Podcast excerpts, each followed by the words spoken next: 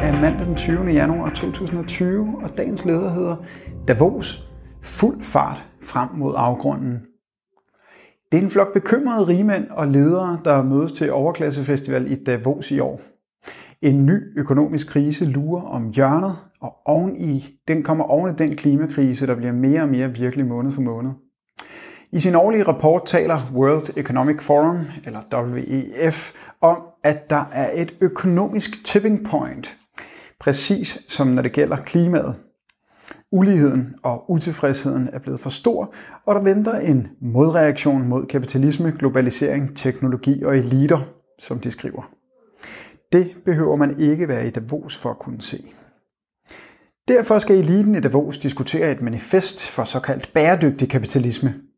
Reelt handler det om at sminke udbytningen, bruge de voksende kriser til at lave større profit med en etisk facade og tøjle de oprør, der bryder ud med stadig mindre mellemrum kloden over.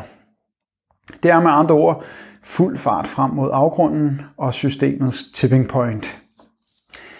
Der er naturligvis ikke et ord om fagforeninger eller faglige rettigheder i manifestet. Som altid har organisationen Oxfam IBIS også udgivet en rapport i anledning af Davos-mødet. Den kan fortælle, at verdens lidt over 2.000 øh, dollarmilliardærer milliardærer nu ejer mere end 4,6 milliarder mennesker til sammen. Som Oxfam Ibis konstaterer, kan milliardærerne trygt læne sig tilbage og jagtage deres formuer vokse eksponentielt over tid, uafhængigt af, om de selv bidrager med noget til samfundet.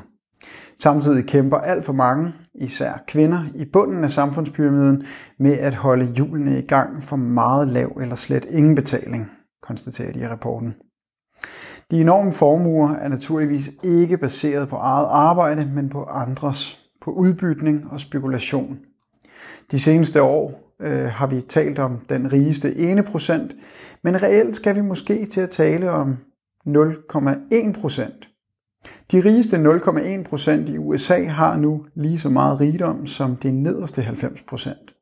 Det er første gang siden 1920'erne, viser tal fra den britiske økonom Michael Roberts. Uligheden falder altså ikke, selvom Davos-mødet har sat det på dagsordenen siden 2017. Den stiger og stiger, for sådan er systemet indrettet.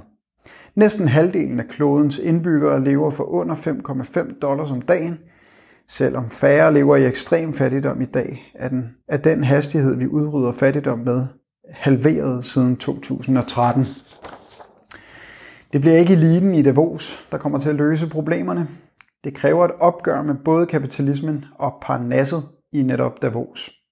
Kun det store arbejdende flertal kan sikre de nødvendige forandringer.